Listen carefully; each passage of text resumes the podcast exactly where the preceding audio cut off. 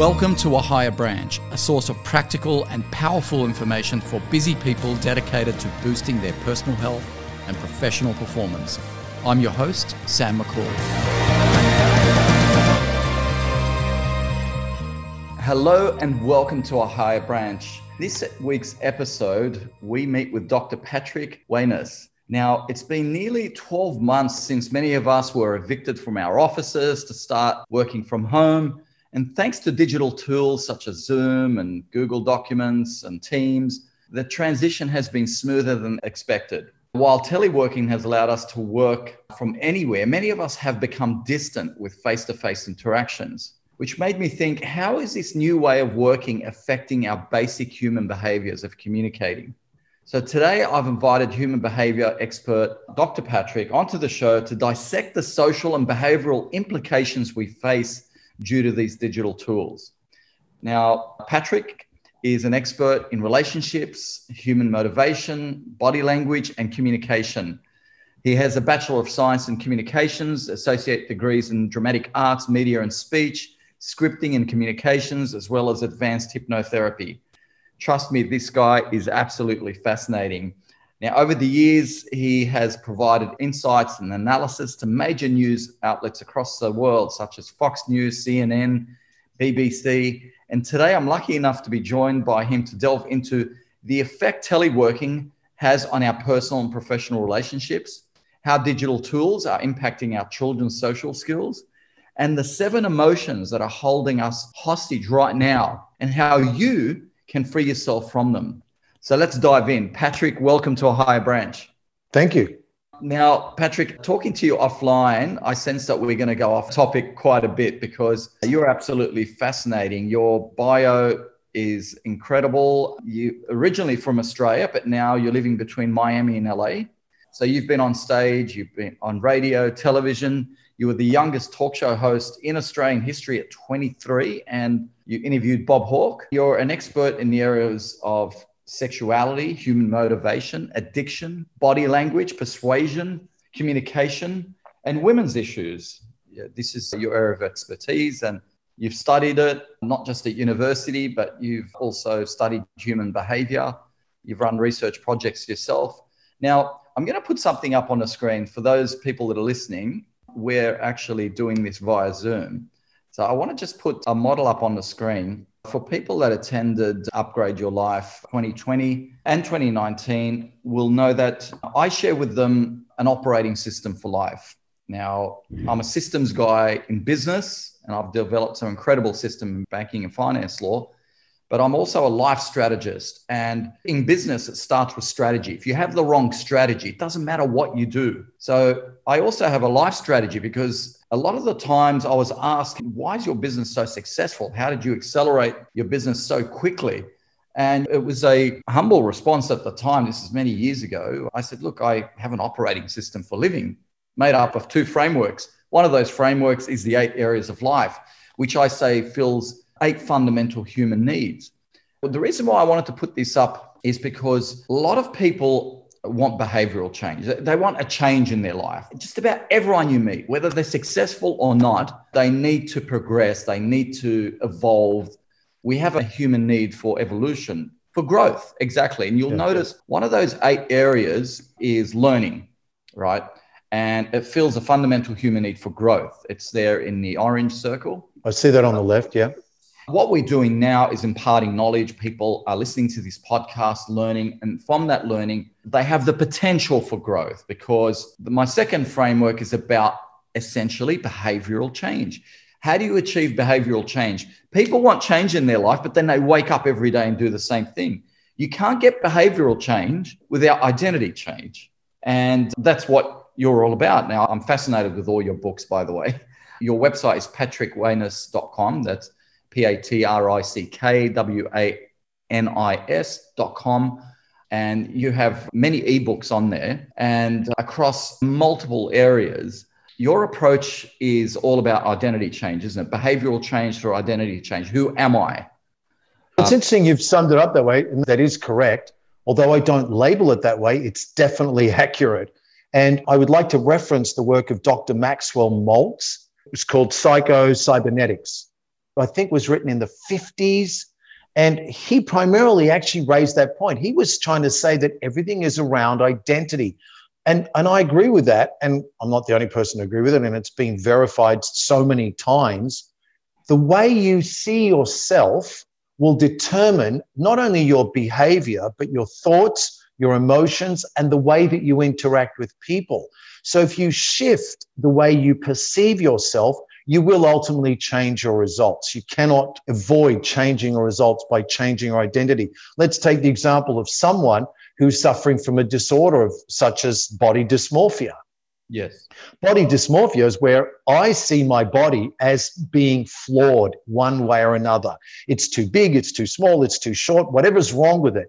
That's part of my identity. And further to that, I'm saying the value of myself is directly determined by my body. Now that becomes another part of my identity. So my value identity is my body, and my body is also part of my identity. So that's a fantastic observation, Sam. But yes, if you want to engage in behavioral change, look at your identity. When I'm working with clients one on one, the first question I ask is, what is it you want that you don't yet have? And then I can say, it can be anything, it can be money, whatever it is. And then I'll find out what's the belief or what's the emotion that you're experiencing. Maybe it's anxiety. Maybe you want to overcome depression. I say, what do you really want to feel? I want to feel secure and confident. What's blocking your security and confidence? I experience anxiety. And I say, anxiety is the feeling that your world is out of control, coupled with the attempt to try to control that which you can't. In what way is your world out of control? And when did you first experience anxiety? When I take them back to that originating event, what will we find out? That there is a subconscious identity. And that subconscious identity can be expressed in words sometimes, such as, I'm not good enough. I'm not lovable. I'm not worthy. I don't belong. I'm an outsider, etc. It can be, I'm stupid. It can be, I don't deserve this. It can be, I'm smart, but I'm ugly, which is something that a lot of girls experience. I don't know if you're aware of this, but if girls have sisters, sometimes there'll be the one sister that gets all the attention for being really pretty, and the other girl will get all the attention for being really smart. And they'll both go up with various challenges. One saying, I'm only known for my looks. The other one saying, I'm not known for my looks. I'm only known for my intelligence. But again, I'm just using this as an example to say that I support your argument or your principle that if you want to change anything in your life, you've got to start with your identity. And that means how do you see and perceive yourself? How do you define yourself? How do you distinguish yourself? What is it that makes you an SUV? Now, in America, SUV stands for sports utility vehicle. I use the term SUV, special, unique, and valuable. What is it that sets you apart? And this would apply to business too. If you're consulting with a company, you might say to them, Sam, what makes you SUV? What makes your company special, unique, and valuable? So again, you've got to know who you are. And the seven sages of Delphi inscribe the words, know thyself. Yes. And again, that comes to who am I? And you start off with, how do I perceive myself? I've actually done this exercise in corporate workshops with companies such as Shell Oil and Orange Theory fitness executives, where I say, write down your image, the way you see yourself, the way you perceive yourself. Now, write down the same thing about your mother and about your father. Now, look at what's in common. And I get them again to explore a little bit deeper to get in touch with their own identity and even to find or tap into the parts of their identity that they are denying, negating, or running away from. And again, it's about getting to that place of really seeing yourself fully and then saying, what part of me do I want to change? And what part of me do I need to embrace? And where do I want to go with this identity? What is my ultimate goal? And you've summed it up beautifully. I call them value points, but I see them as core values. Yeah, the eight areas of life came out of a model I created after my first book, A Higher Branch, and where I use the metaphor of the eight trees of life and okay. about a young boy who gets lost and meets a mysterious old man who guides him back home. And it was a metaphor for finding your identity in these eight areas of life. Ah, and, uh, interesting. Uh, yeah, so it came out of that. So whenever I, I work one on one with people as well, and I get them to find their identity in these eight areas. First of all, your health, your love life, your family, your work, your friendships, learning, wealth, and charity. My thesis is that each one of those fill a fundamental human need, starting with energy, intimacy, support, fulfillment, belonging, growth, freedom, and contribution. Because I've met a lot of uh, corporate people last three decades that I've been in banking and finance law who will neglect some of these fundamental human needs on the promise that one day they will stop and actually live their life because they redline at work and they redline when it comes to their wealth creation but then they neglect their relationship, their love, they neglect their families. Now, a lot of people won't admit that they neglect these areas. They say, oh, no, I'm there for my family. But if you're spending 70% of your time at work, and more importantly, 70% of your energy and your attention bandwidth on work, mate, you're not really present in these other areas. So your identity is attached to that area of your life. And what happens when the CEO or the founder sells the company or resigns? They have an identity crisis because they haven't lived life in the other areas. Then what happens is that they've lost purpose because if their prior or pre existing meaning and purpose was the work and whatever challenges they had within that work, once that work ends, they're in this limbo which says, I don't know who I am. I don't know what my meaning is anymore. I don't know what my purpose is. Absolutely. And even I use CEOs, but mothers, right? Mothers for our generation, our mothers, when the, the kids left home, they had an identity crisis because their identity was wrapped up in the tree of family. That was how they defined their identity. And of course, it came crashing down. A lot of mothers experienced depression after their kids flew the coop and they were just uh, left rudderless. So when I sit people down I put this model in front of them and I say, who do you want to become in each one of these areas of life? And it's critical as well. I recorded a podcast with Dr. Guy Winch about how to fix a broken heart.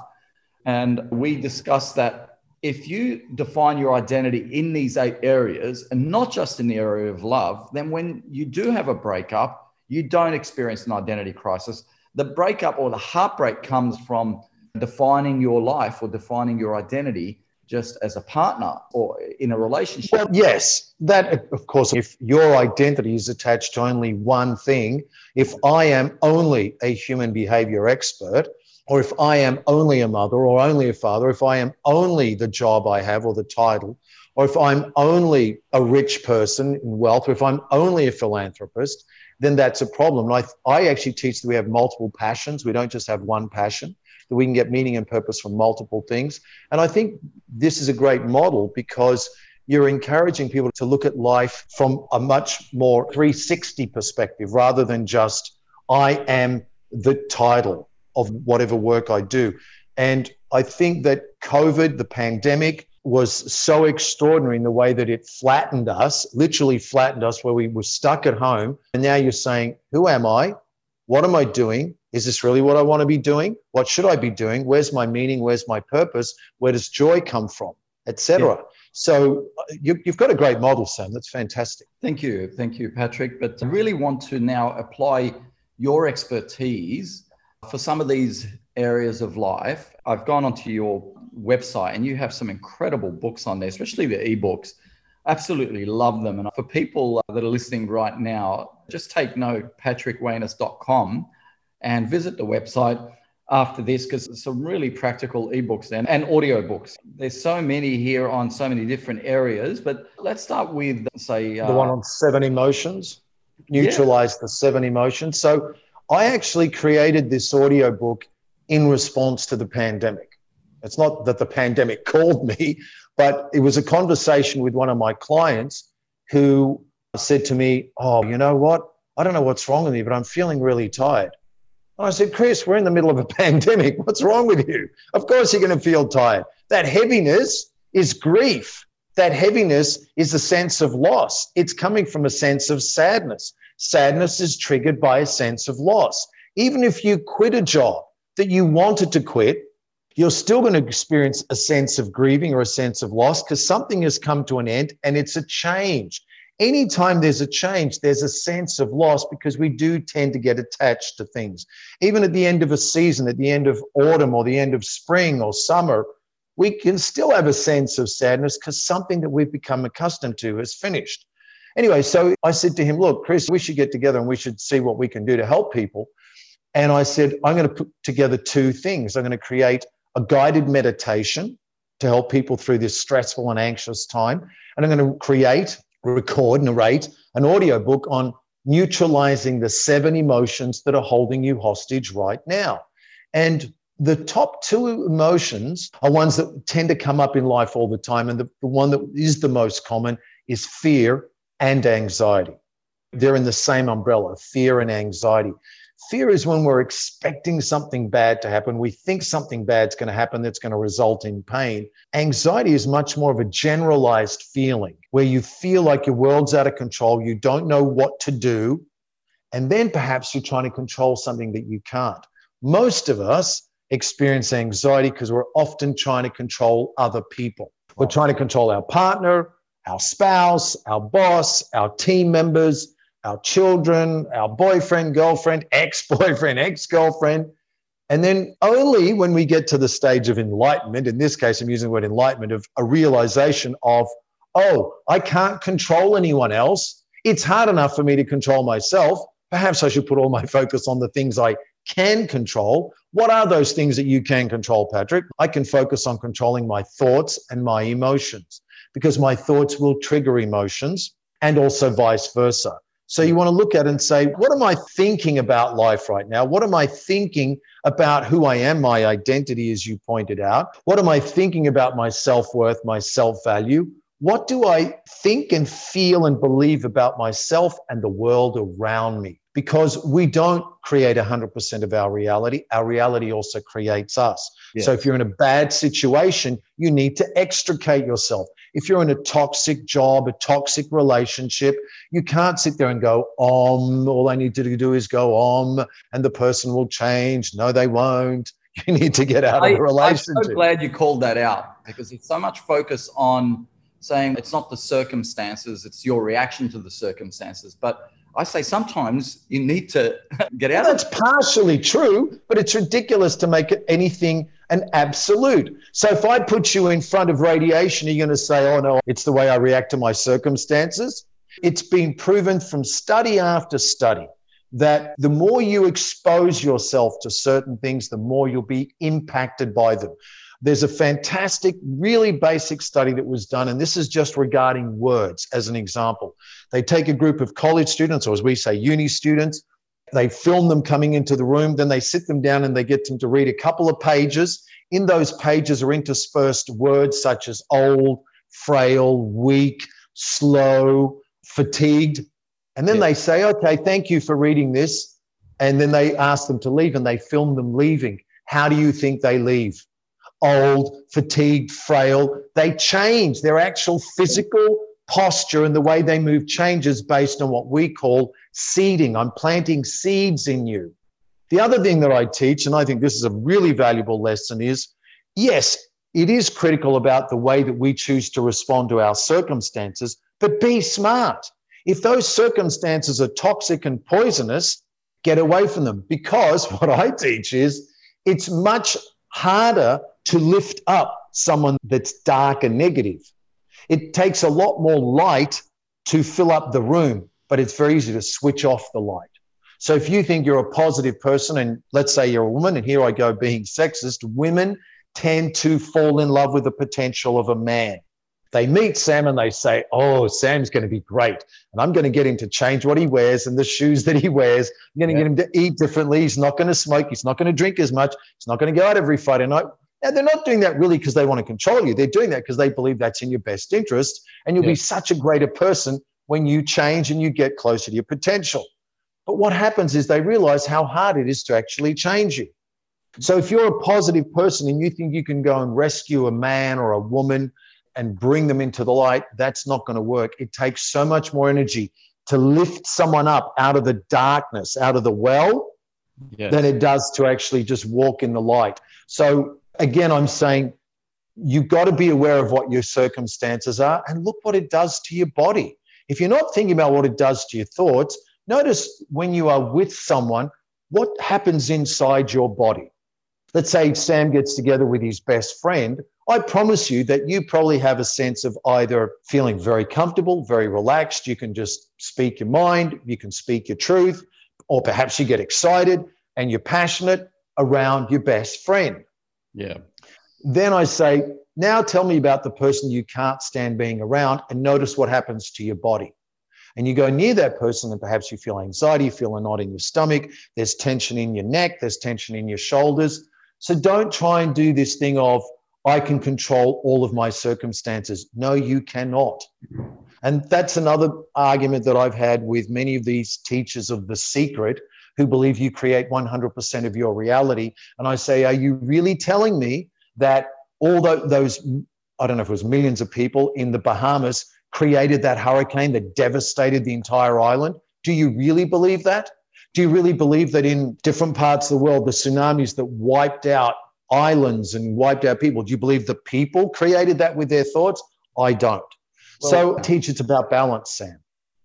Yeah, I, I was going to say, like, my parents left Beirut, Lebanon in the early 70s to escape the circumstances of war. Now, if they just sat there with the notion that was peddled in the secret that you just wish for things and not take action, then they would have been a victim maybe of the war. So you need to have the courage to take action to change your circumstances. But there was something you said right at the beginning of this point, and that is it's about control. Now, for people that are listening, what are the signs that you are being controlled without realizing? And how do you stop people from controlling you? Two great questions. The first way to know if you're being controlled is if you don't have either freedom of expression or you're constantly thinking that you have to do something different or work harder to get the approval or acceptance of someone else.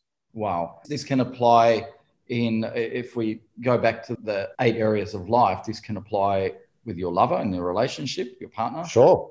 yes. family, at work, work, colleagues, in the tree of friendship with your friends. Yes. It's not just in a romantic relationship.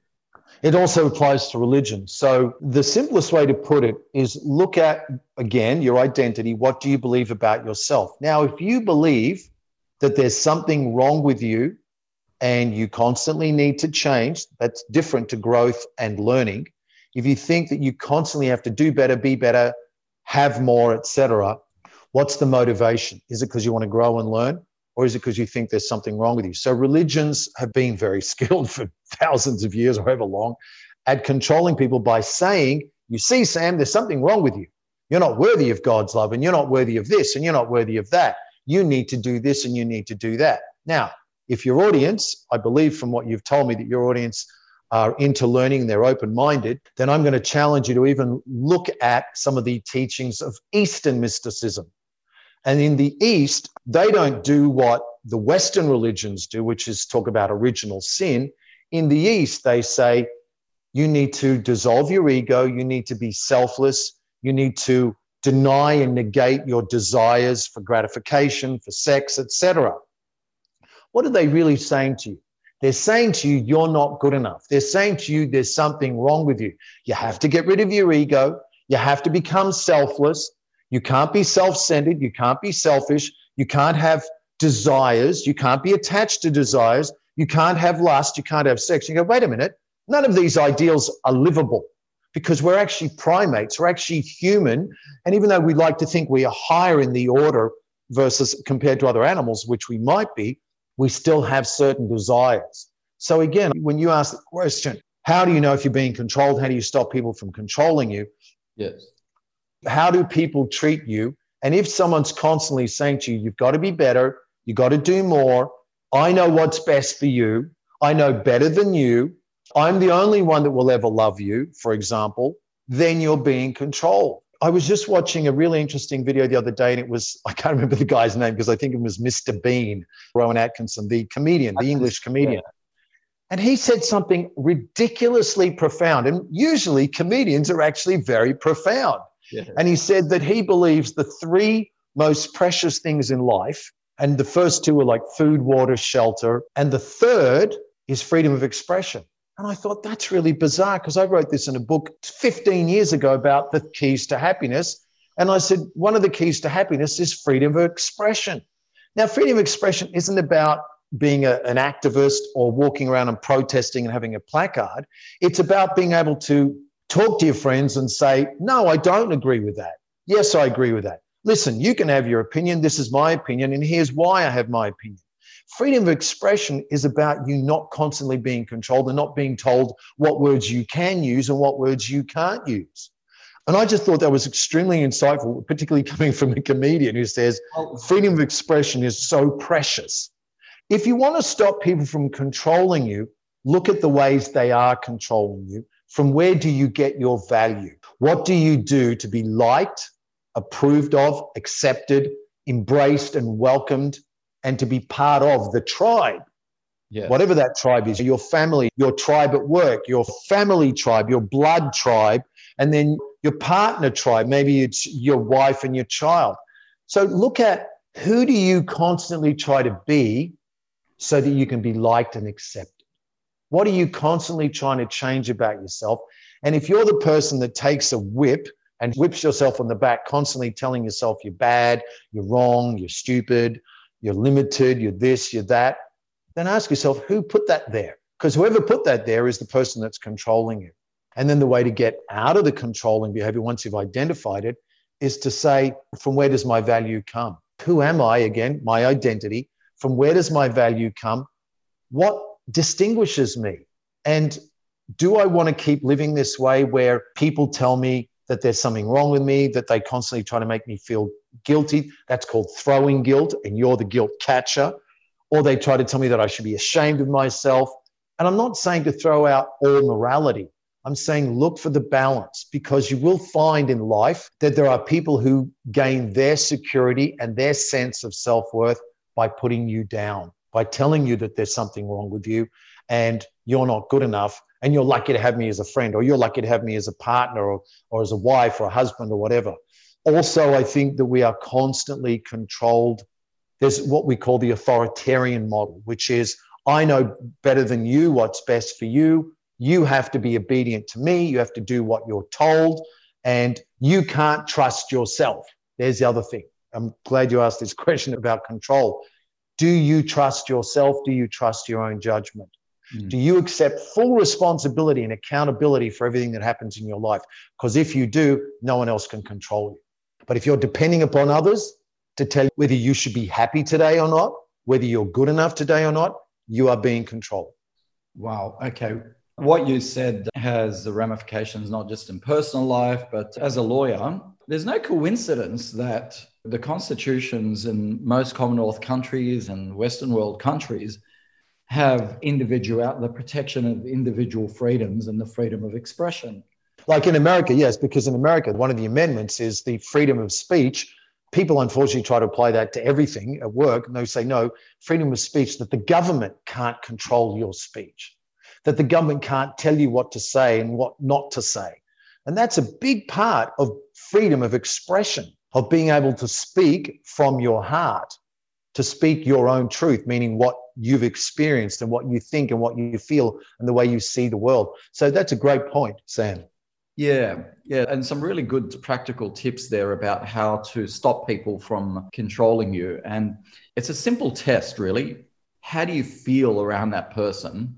Do you feel like you are free to express whatever's in your heart and in your mind? And I, I, just love that. This is great for people to recognize. Whoever is listening now, think about your group of friends. Which friends do you go, I love to hang out with them because when I hang out with them, I become energized or I can just relax around them. Yes. And I feel like I can just be me. And we don't have to go into the definition of what it means to just be me. Most people recognize what that means. Who are those people where you feel like, you know what?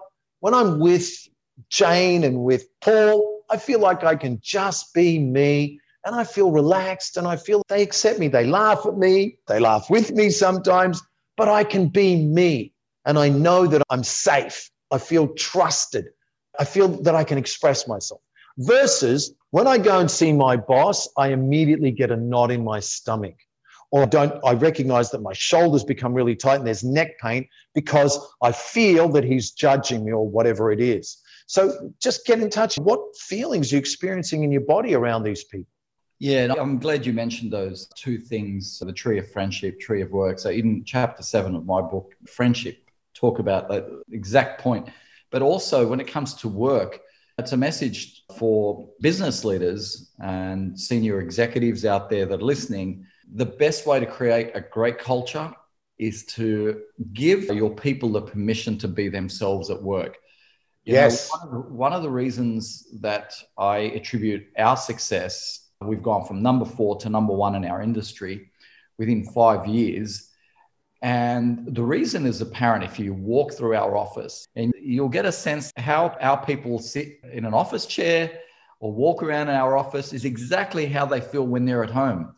They feel comfortable to be themselves. Now, We've created that environment because we didn't want our staff to come and have a meeting with us and feel like they have this knot in the stomach. Oh, I have to pretend to be someone else. And it's so critical to organizations' culture to have people feel like they can be themselves. What does that mean? It means to dress true to their personality, to decorate their workstation in any way they want. They're simple little things. But most importantly, in your interactions with them, you need to be authentic. You need to be yourself because when you are yourself, it gives them the permission to be themselves. But when you project this authoritarian vibe, I know what's best. Yeah, I'm the boss. Yeah, exactly. I don't know if it's something that can be taught. I grew up in a household that was very humble and very empathetic. So it can me, be taught.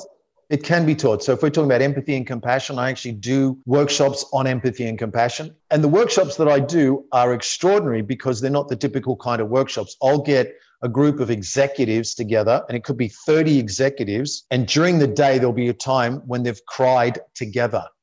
That's the level of trust and vulnerability that they end up bringing. And so, what I have to do is create that space where they say, We feel completely safe here to open up one of my most rewarding memories of a fantastic workshop is when a woman said, not to me, but at the end of the workshop, we're wrapping it up. So we're still in the workshop. She turns around to the CEO and says, I feel like I can really trust you now. She was an executive saying this to the CEO of a company. I feel like I can really trust you now and I can come to you. That was at the end of the workshop. Now you've achieved something in that workshop. How do you teach empathy and compassion. Because the question is practically for someone who is a family member or a partner or a friend, we've talked about the flip side. How do you know when you're being controlled? But if you're the other person, how do you make people around you feel good about themselves, feel comfortable, whether it's at work, with your friends, with your partner? All right. So we're talking about two different things, and I'll answer both of them. There's a difference between how do I make this person feel safe to be themselves, and another one, how do I express empathy and compassion? I see them as two key points. So, first, empathy and compassion, let's define them. Sympathy is when you are looking down on someone. You're actually expressing pity and you say, I heard about your loss. i would like to extend my sympathies. And you're really looking down on that person, not in a bad way, but you're above. You're saying, You've had a bad experience, you've had a loss. I express my sympathy. I'm actually looking down on you. Empathy is where we're both on the same level. And I say to you, I can feel your pain. I can understand your pain intellectually, and I can actually feel your pain. So there's intellectual empathy, there's emotional empathy. Emotional is where I feel it, intellectual is where I understand it. So we're now both on the same level. Now, here comes compassion.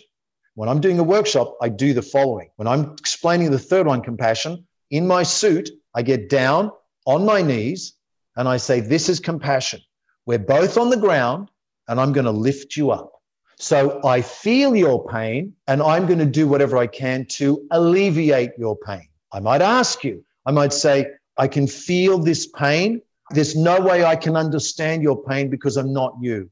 But I would like to understand it, and I'd like to help you, and I'd like to support you. What can I do? They might say, There's nothing you can do, or they might say, I just need to be alone for a while, or they might say, I need someone to do this. You can also often say, I'd like to do the following. I'd like to drive you home for the next couple of days. I'd like to spend some time with you, whatever it is. Compassion is feeling someone else's pain and taking action to relieve the person of that pain. Now, that's the definition. Now you say, come on, Patrick, How do you teach this? How do you teach empathy and compassion? How do you help someone to be empathetic and compassionate? By first identifying what it is that prevents us from being compassionate. And do you know what it is? No. You're going to be shocked at the answer. it's when everything for you is going so well and you're on a high, it's very hard for you to express compassion for someone else. Wow. Think about this. When you're on a real high and everything's going great, your career's going great and everything's going great, and someone comes in and says, Oh, such and such happened, but you're focused on how great everything is for you, it's very hard to express compassion. Usually, we become more compassionate as we've had more life experience because we've experienced pain. So, the more pain that you've experienced and you recall that pain, the easier it is to say that person's in pain. A classic example, which maybe Aussies won't relate to, but the Dick Cheney, who was a vice president in America a few years ago, ended up expressing and experiencing compassion when he found out his daughter was lesbian. Not before, but when his daughter was lesbian and it was that close to him, then he could have compassion for people who are judged or condemned for their sexuality. Yes. So if you want to learn empathy and compassion, think about yourself. Recall times when you were flat on the floor, when you fell down face first, when you thought things were hopeless, when you thought nothing could get better, when you experienced a loss, your pet died, your best friend moved away, you got dumped, you got rejected. Think about those times and recall the pain. Because when you recall that pain, then you realize even though I'm feeling high because I just got a promotion or whatever, there's Sam and something bad has happened to him. I'm thinking about the pain I experienced. Yeah, pain is real. Now, let me go ahead and say, Sam, I'm feeling some of your pain. I want to understand it. I'm here to listen. I'm here. I see you. I hear you. I'm listening to you. How can I support you? What do you want to share? What can I do to help? So that's empathy and compassion. It, it explains why the people that give the most to charities are the ones that actually don't have a great life. It's the ones that are experiencing hardship in their life yeah. we subconsciously maybe making the people close to us, our friends, our family, our partner, our work colleagues, feel uncomfortable about themselves and they just don't feel good around you and you're pushing them away and you're thinking to yourself, why is that person drifting away from me? What can I do to make them feel good about themselves? What because people do things consciously and subconsciously, obviously. So that feeling of being controlled, the other person may not know that they're controlling you. Correct. Correct. Yeah. So, so, the secret to help people to be themselves around you, you have to be yourself. If you accept yourself, you're not going to have a problem accepting other people. Yes. It's much easier for me to allow you to be you when I'm comfortable with who I am. But if I reject myself, if I reject who I am, if I reject my identity, my thoughts, my beliefs, my desires, my dreams, I'm going to do the same thing to you. So, number one, focus again on yourself and practice accepting yourself. Practice being compassionate to yourself. Practice being patient with yourself. Practice forgiving yourself. Practice learning from your mistakes. And then when you see someone making mistakes, it's much easier to communicate with them. Now, I do a whole workshop on this, and I call it building or creating team cohesiveness. The foundation of team cohesiveness is about helping people to be themselves, and that's done through building the foundation of trust. To build the foundation of trust, you must be willing to be authentic and vulnerable. And you go, well, what does that cheesy word authentic really mean? It simply means living according to your values, not pretending that I value what the company values. If you don't value what the company values, go work for another company. You don't belong there. Spot on. Yep. My values are in alignment with the company's values. If they're not, don't get together. Don't marry someone. Don't date someone. Don't work with someone. Don't commit to someone if your values clash. That's critical. So your values have got to be the same. So I'm authentic when I'm living in alignment with my values. Vulnerable means I'm willing to say, I'm human. I made a mistake. I was wrong. I'm sorry. Please forgive me. I'll correct it. I'll learn from it. There's some examples of the kind of phrases you would use when you're expressing vulnerability. I teach workshops on vulnerability for companies And I'll say to them at the beginning, I promise you, by the end of this workshop today, in eight hours' time, you will know each other so much better. You'll feel so much closer, more bonded, and more united than you ever have in the next eight hours together. And then I get them in a circle at the end and I say, everyone arms around each other. This was pre pandemic, obviously. I say, arms around each other. Now, look across at everyone in the circle, look at their eyes. Notice how much softer everyone's face is. Notice how much softer everyone's eyes are. Have they changed or have you changed or both? This happened in a workshop that I did in LA where there was a lady who was sharing her own personal tribulations and experiences and how she overcame them. And people were shocked because they didn't know about it. But then what happened was they all were saying, We're so proud of you and we support you. And she was getting what she really needed during that time if they'd been around, but she didn't open. The point is, she realized, wow, when I open up and I'm vulnerable, that means I'm open to potential injury, potential rejection. I can actually get the opposite. Instead of being rejected, I can actually receive encouragement, support, acknowledgement, recognition, praise, additional insights. So, to help your team to be themselves, you got to be yourself, live in alignment with your values, be willing to be vulnerable, be willing to admit that you don't know everything, and allow other people to express themselves freely. And that's the second point. Conflict is a big part of freedom of expression and helping people to be themselves. Now, what I mean by that is, and I'm sure you've done something similar based on the success and your models, you've got your team together, there's a meeting because you want to design the new model, the new iPhone, or you want to create a new promotion, a new campaign. And you say, okay, let's have some ideas. Sam starts to talk, and we go, no, Sam, no, no, no, no, no, no, that's not going to work, Sam. Then we go on to John. Uh, I'm not so sure, John. Mary, what have you got? Yeah, yeah, we're getting closer, Mary. And you've gone around the room and then you say, okay, here's what we're going to do. But wait a minute, Sam never got to fully express his idea. Neither did Mary or Jane because they got shut down. But if I say, Sam, what's your idea? And you start saying, and you go, I don't know, Sam, I, am not sure about that idea. And I start debating it with you. And we both get very passionate, but we're not attacking each other. But we're passionately arguing the idea, debating the merits and the value of the idea and we go all the way around the room, and everyone's done that. Whoever had ideas has presented them, and they feel they've been fully heard, and their idea is being dissected and properly considered. And then we say, okay, guys, we've got five conflicting ideas, but we've got to make a decision because today's the deadline. Now, we're going to put up to a vote. We've heard everyone's ideas. Does everyone feel that their ideas been fully heard? Yes. Okay. Let's have some voting. Now we're down to two ideas. We go, okay, guys, we've got a tiebreaker here. We've got idea one from Sam and idea two from Bianca. Which one are we going to choose? And then, and we still can't get a tiebreaker. I go, okay, as the leader, I'm going to have to make the tie-breaking decision. I make the tie-breaking decision. Now we walk out of the room and we say, okay, we need everyone to commit to this. Why is everyone going to commit? They're going to commit because they've been fully heard. But if Sam's idea and Patrick's idea and Bianca's ideas weren't properly heard, we're not going to really commit to the idea. We weren't allowed to be ourselves. We weren't allowed to express the idea. Or worse, we expressed the idea and we got attacked personally. Never make it personal. Debate the merits. And I say to people, who invented the iPhone? People go, oh, it was that guy, uh, Steve Jobs. They go, no, it wasn't. It was 1,000 people that created the iPhone. Do you really think they had a consensus? And that's what I have to tell companies because companies say, we've got to have consensus. I go, consensus?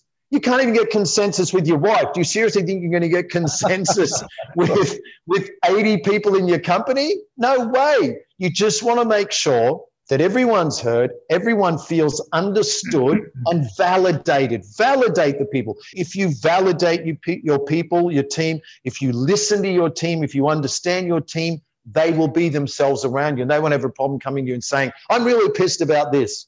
That, that's an American expression. You know, I'm really angry about this or whatever. I love what you just said, and it can apply those same principles can apply in a relationship as a parent with yes. your kids. Make them yes. feel like you're choosing a holiday, make them feel like they can express freely what they want in all your human interactions, not just work. Imagine if you say to your kids and you've got teenage kids and you know that they've got an identity crisis coming back to what you said at the beginning of the show the teenagers are going through an identity crisis that they don't want you involved but they really do want you involved. Even though they say to you no no i don't want to talk to you about it they want you to push them and, and get it out of them. Imagine yeah. if you say to them okay tell me what your idea is about summer holiday. Where do you want to go? I want to go to sunset. And i go why why do you want to go to that? I don't like that, but come on, why? Because I can do this and I can do that. And then my friend John, and I listen to all of Jane's ideas. Jane's 15. Yeah. I go, Jane, I get it. I understand. And I can see why that's really important to you. Here's the challenge we face. Your brother wants to do this. Your mother wants to do this. Your grandma wants to do this. I can't please everyone. Here's what we're going to do. But at least Jane feels that she's been heard, understood, and validated. I just made that one up now. Okay. I'm going to use it thanks to Sam Makhoul. See, mate, I should talk to you more often. You inspire me. So listen to people, let your team feel that they're heard, understood, and validated, and practice empowering them. Let them make some decisions on their own. Don't sit there and micromanage. If you say to people, okay, John and Sam, this is your project. You've got until December the 21st. This is what I expect. I'm giving it to you. Don't come to me. Just give me what you've come up with. And you walk away and you go, great, he's given us all this responsibility. He's allowing us to come up with the ideas. I'm enabling you in a positive way. I'm not enabling you to do drugs, I'm enabling you to act on your own, to be autonomous and independent, and to come up with some ideas. And then I'd say, okay, give me the presentation and get ready because I'm going to challenge you. Now I'm really building you up. I'm saying, I believe in you. I'm empowering you and I'm enabling you and I'm saying, I'm willing to listen to you, I'm willing to hear you, and I trust you. I may not agree with you, but I'm going to trust you. And if it doesn't work, guess what? It's on you because it was your idea. So you've got to make it work. Come on, Sam, you can do it. It's about building belief in people that you really believe in your team. And I'm actually doing a, an interview for another podcast next Monday. And this woman came to me because she read an article I wrote on expectations. It's called the Pygmalion effect. If I expect you to succeed, you will succeed. As long as I can convince you that's my expectation and why I have that expectation. I expect that Sam Makhoul is going to succeed, not just because he does have intelligence and experience, oh, because I know he's going to apply himself. Because I know, Sam, by the end of the year in our class, you're going to have worked really hard. So I expect that you will succeed. I expect that you'll get an A without a doubt, but I know you're going to work hard for that. Now, I'm just telling you, that's my expectation of you. You're going to fulfill that expectation. But if I walk into a classroom and I say, I've got to tell you, students, that this is the toughest class, and uh, probably 65% of you will fail. What are you going to do? You're going to turn and go, bloody hell, is that me? Am I going to fail? Is he going to fail? Now you're thinking of failing. You're not thinking of winning. You're not thinking of succeeding. You're thinking you're failing because I've just put in the seed that says expect to fail. If I say, I expect that everyone in this class is going to succeed, not just because you're intelligent, but because I know you're going to apply yourself, you're going to work hard, and we're going to do this together. I've created the expectation, I've created the vision that we're going to do this. And that's a big part of success. Comes back to your identity. Have you done anything on Carol Dweck's two models of a fixed mindset and a growth mindset? I know what you're talking about, but I'd love to hear it because that was uh, going to be one of my questions. This was this is life changing even for me, and it just blew me away. So she has a book that she wrote, I think, about seven years ago, 2013, called Rethinking Positive Thinking. And through 20 years of research, she shows that positive thinking doesn't actually work on its yeah. own. You need to do more than positive think you need to think also about what could go wrong and what could go wrong in you. So she found that women who went to a weight loss center, the group that had the greatest success were not the women who just visualized and imagined losing weight, but the women who also imagined and visualized the obstacles they were going to face, such as I have a real challenge with self control. I know that Friday nights I go to the fridge because I'm all alone and I sit there and I just eat a tub of ice cream because I'm bloody lonely. And then they go, okay, how am I going to get around that? I better take some action. I'm going to call my friend Sam and get him to come over and with me on Friday nights and hang out with me. So they found that the women who thought also about the obstacles within themselves, the internal obstacles, had yeah. greater success. Anyway, so the fixed mindset is, and this is something that I've had for a long time in certain areas of my life, what I'm born with is all I have. The hand that has been dealt to me is all I have. I'm innately intelligent. I can never get any better. And I better not embrace a challenge because I could look stupid. And if I make a mistake, that means there's something wrong with me. That defines who I am. A failure and a mistake defines who I am. That's a fixed mindset. But the growth mindset comes along and says, You're challenging me? Great. I'm willing to learn. And it's okay if I make a mistake. It's okay if I fall because I'll get back up again and I'll learn from it. And the mistake doesn't define me and failure doesn't define me because I learn from those mistakes. And I know that with energy, effort, focus, and strategies, I can keep growing and I can keep learning. One of Sam Makhoul's eight values. I can keep learning, I can keep growing, and I can get better. I can get smarter. I know I'll never be an Albert Einstein. I don't need to be an Albert Einstein, but I can become smarter than I am. I can become more skilled at racquetball or tennis or whatever, cricket, whatever I'm playing, if I'm willing to do the hard work, if I'm willing to apply myself. And I think that's a great model that changes the way that you look at yourself because that goes right back to what we started with at the beginning of our podcast.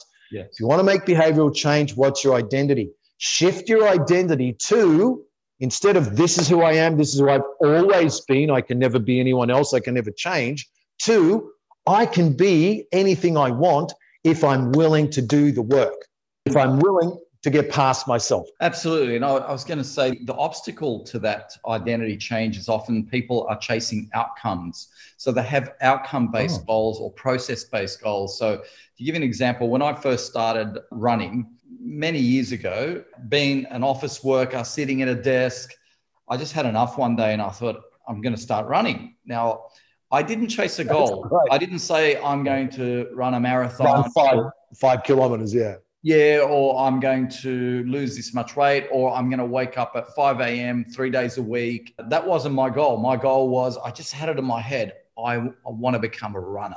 And I was inspired to do so because of a documentary I saw on runners. And I remember when I first started, I could barely run 200 meters. I'd puff out, then I'd start walking again. So I went through that whole journey where two years after that, I ran my first half marathon and I did it in incredible time. And I remember crossing the finish line and the last two years replayed in my mind thinking, how did I get to this point where I could actually achieve this result? And it was because my identity became as a runner. I did something similar with playing racquetball, where I just said, I'm going to go and play racquetball and have fun. So I did that but then the shift occurred, the change occurred when I started also to setting a goal of, I'm going to improve. Now I am a runner. Now I'm going to improve. So there's the balance between short term, long term goals and saying, okay, I'll set for myself achievable goals rather than just setting for myself goals of, of which I'll give up on. Yeah. That's a great point. I, th- I think the most important thing is to recognize that you are in many ways the master of your destiny. You can't control everything, and there are so many things that are beyond our control, but mm-hmm. you get to decide what you can control, and that is your thoughts and your emotions. You can't control the people around you. You can't control your boss. You can't control your partner. So focus on yourself, focus on your thoughts, your emotions, the way you perceive yourself, the way you perceive the world around you. And again, I want to make that point. And this was from Carol Dweck's book, Rethinking Positive Thinking. Shift your identity to a growth mindset. I can grow continuously and I can learn and I can enjoy the process, which is what you talked about process based goals versus outcome based. If I enjoy the process, I'll keep learning and keep getting better and better. And then I can also choose to measure my success.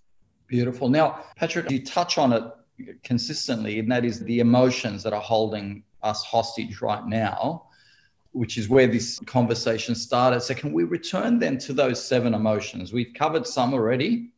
So yeah. What are the other so, seven emotions that are holding us hostage right now? So, I listed seven. There are seven umbrellas of emotion. The first umbrella is fear and anxiety. Yes. The second umbrella is sadness, sorrow, and grief. The third umbrella is victimhood, when you feel things are hopeless or helpless, or you've got apathy. And victimhood is a huge killer of life Because again, what are you saying? I have no control over anything, not just over the rest, the external. I don't even have control over myself. I'm a constant victim. One of the other emotions that people are experiencing is loneliness. And loneliness is a real physical killer. Being lonely is equivalent to smoking a packet of cigarettes a day.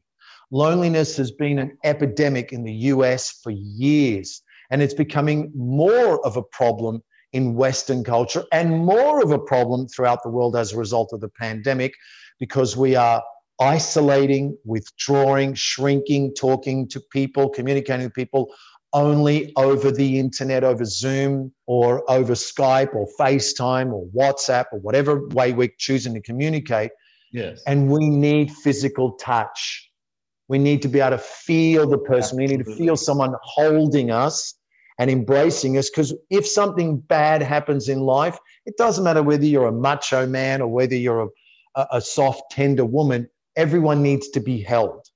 And in fact, for fathers who are listening to this, if you have sons, if you want your son to grow up and be more masculine, hug him more often. Wow, love that. The more that you hug your son, the more comfortable he'll be in his own skin, in his own masculinity, because he can accept affection, he can accept embrace. He's not afraid of his own body or he's not afraid of touch. So we need to have that physical connection, and loneliness is a huge killer. Another one is depression, and rumination is part of depression. Rumination is where you're constantly going over things in your head, but you're not making a decision and you're not focused on the solution. You're just constantly griping or venting or complaining or whinging or whining, as we say, and you're not taking decisions. The other one, which is number seven, is anger, frustration, and rage. These are three very different emotions. Anger is the response to feeling hurt, injured, or wronged, or not getting what you want. Hmm. Frustration is when your goal is being thwarted. That means I want to run five miles, but I'm frustrated because every morning it's cold and I can't get up. I'm frustrated. That's some obstacle that's in the way. Or I want to go running every day, but I can't get out of the house because this car's in front of me, for example. That's frustration, something between you and your goal that's preventing you from achieving your goal. Rage is when the level of anger becomes such that it controls you and you want to hurt people, where you actually become vindictive and revengeful. Unfortunately, Liam Neeson apologized for something wrong. I don't know if you're aware of this story, but it was only in the last 12 months. He admitted that something had happened, someone had hurt someone in his family, and it happened to be a black person. And so he said, I became really angry at black people and I wanted to just go out and hurt someone that was black. And people went on and attacked him and said he was racist. No, he wasn't. All he was telling you was he's human. And if the person that had attacked his loved one happened to be a dog, he might have gone after dogs. I'll give you an example. This is a better definition. Let's say that you're walking al- along the street and you see a woman being attacked at a bus stop. You quickly jump in to protect her and you're able to fend off two guys. The woman's safe. You used your anger because you had to use anger to fight these two guys to protect her. You weren't going to go in there and say, Oh, excuse me, I, I don't think it's nice that you're hurting this woman and that you're trying to rape her. No, you use anger, you get in there and you become aggressive and you use violence if you have to. Now, yeah. here comes the rage part. The woman is safe, the men can't do anything else, and you keep kicking them and you keep punching them and punching them, even though they can no longer hurt her because they're down on the ground. And maybe you've got them in a headlock, but you keep punching that head. Yeah. That's rage. Right. Now, these seven umbrellas of emotion that I've just listed were all emotions mm-hmm. that came to the fore during the pandemic. And they came to the fore during the pandemic because our world was thrown out of control insecurity, instability, uncertainty, confusion, extreme loss. We didn't know what's going to happen. We felt like everything was out of control. And then we became angry because we had to put on masks, or we became angry because we were put on lockdown. We became angry because we couldn't go outside. And then we started thinking, they're just trying to control us. This is not a real pandemic. And then we started to get into rage. Or we started to experience loneliness because we couldn't communicate with people. We couldn't connect with people. We couldn't have dinners. We couldn't have parties. So I put together a whole audiobook on neutralize the seven emotions that are holding you hostage right now.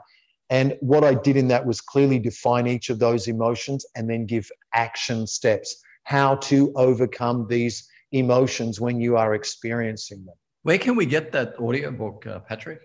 It's on my website, neutralize the seven emotions that are holding you hostage right now, patrickwanis.com. I'm happy to also give the guided meditation as a gift if someone says, Hey, I just bought the audiobook and sends an email. I'll gladly give them that as well. No, thank you. I think it's really important to recognize that there are ways to control your thoughts and emotions. You're not going to have 100% success. No one does. I don't. Even though I teach this stuff, I still have a challenge sometimes. Would you like one quick technique? Please. All right. So here's a technique that's not in the book, but I have shared this with various clients. You, you just recognize that some emotion's coming over you. And the first step is label that emotion, find out what is that emotion. So rather than just saying, I feel blah, what do you actually feel? You go, I feel sad. Then you say, I notice I'm feeling sad. That's interesting. Why am I feeling sad? I'm feeling sad because I can't hang out with my friends and I hang out with Mary and Julie and John and Paul. And I remember the good times we had. Okay, that is sad. You talk to yourself, coaching yourself. You coach yourself as if you're a third person. Yes. It's scientifically validated. Now, why does it work if you say, I notice I'm feeling sad? That's interesting. By labeling the emotion has less control of you, number one. Number two, by noticing that you are feeling that emotion, you're recognizing that you can separate yourself from the emotion. You are not the emotion. You are experiencing the results of the emotion, but you're not the emotion. I notice I'm feeling sad. Then instead of reacting to it and throwing petrol on the fire, you cool it down by saying matter of fact, hmm, that's interesting. Then you ask the exploratory question why am I feeling sad? And you go, I'm feeling sad because I've lost this, this has ended. And you coach yourself and you say, you know what, Patrick, it is sad. And it really is sad. And that is a loss. It makes sense. Now, what can you do about it, Patrick? And you go, I guess I could call up, at least talk to them. I'll feel better talking to them than doing nothing at all. I'll feel better talking to them and telling them what I feel rather than just feeling sorry for myself. One last quick tip Love it. There is only one emotion which you should not practice venting. You can vent all of the emotions and they'll help. If you are sad, talk to someone when you're sad. If you're feeling like a victim, say to someone you feel like a victim, and hopefully they'll talk you out of it. The one emotion which you do not want to keep venting is anger. The more you vent anger, usually the worse you feel because you're recreating that emotion in you and you're putting your body into the fight or flight response. You're not calming your body down. You're actually telling your body there's a reason to be angry. Keep being angry. So be careful of over venting anger. Say it once to a friend and then pause or let it go. That means recognize, whoa, I don't want the anger to control me and let it go. So be very careful of over venting anger. But all the other emotions, sadness, fear, anxiety, sorrow, loss, grief, talk to someone who'll listen to you as you mentioned earlier in the show, with empathy and compassion. Yeah. So, with those other emotions, I guess your message is you need to feel to heal. But with anger, you need to feel it once, recognize it, and not give it any more oxygen. Yeah, exactly. Because remember that anger is actually toxic, it is poisonous because it releases more and more adrenaline. Adrenaline is fantastic when you are Sam Makhoul, the runner, you need the adrenaline. Yeah. When you're playing cricket or you're playing football, you got to chase that ball, you got to kick the ball, you need adrenaline. If you're trying to protect someone, you need adrenaline. When you're in the gym, you need adrenaline. But you don't need adrenaline when you're driving a car unless you are racing. Yes. And I don't think usually we're racing. So be very careful because all of those emotions have physical manifestations and reactions in the body. Do not recreate them constantly again and again. And I have a very special process where I help people who've experienced trauma because they're re experiencing those emotions and those visions. I love that you've recognized those seven emotions. And for people that are listening, probably identify with some of those toxic emotions that are holding them back. Because often people approach identity change or behavioral change or changes in their life that they want to make with having to do something to achieve that. In some cases, it's not about doing something, it's actually about removing the things that are holding you back.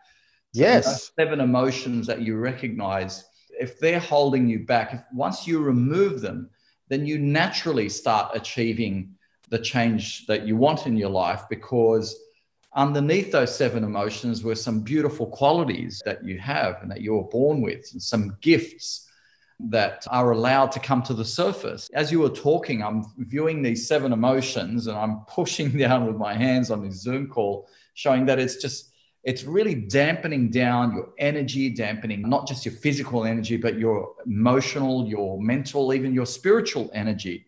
That gift that you were born with, that genius that we all have, that we want to express, but we're not expressing it and we're not releasing that positive energy because of these negative emotions. I really thank you for calling those out. And those seven emotions, I, I, feel like in the world at the moment, we are definitely at the crossroads of a seismic shift in the way humans behave and are allowed to behave. Really, one of the biggest tragedies that I see in life, and probably what drives you, I see people not living to their full potential. I know that sounds like a cliche, but I I have this curiosity for people. And I think one of the reasons why we are successful at work, because I walk around my office and I have a curiosity for people's potential and the genius that, that is hiding. And my goal is to always bring it out of that person, whether it's someone I work with, whether it's my partner, whether it's my children, my friends. I walk around with this endless curiosity for, you know, people's potential and the greatest gift you can give to someone is to actually help them to realize their full potential. I also teach it in the sense of helping someone to be the best version of themselves. Imagine if your focus as a husband or a wife is to help your partner to be the best version of themselves. Wow. It's just another way of saying what you said, helping them to realize their potential. But there's a difference in the way you look at it when you say, How can I help my partner to be the best version of herself? Or himself. Because then you're thinking to do that, I've actually got to get to know that person. And I've got to do what you and I were talking about earlier in the in this interview, help them to be themselves. Yes. And they can only be themselves if you're willing to know them, willing to hear them, understand them, and validate them. Absolutely. And now that we know the seven emotions that are holding us back, it gives us clarity on how we can help the people around us who may be displaying those seven umbrellas, as you call them. But uh, Patrick, I could talk to you for hours. I feel like I've known you for a long time. I love your approach. Thank you. It's very practical. Great. Thank you very much, Sam. It was a sincere. I'm very humbled. Thank you for the opportunity. Excellent. Thank you, Patrick. Okay, everyone. Thank you for listening to this week's episode. Until next time, live consciously, my friends.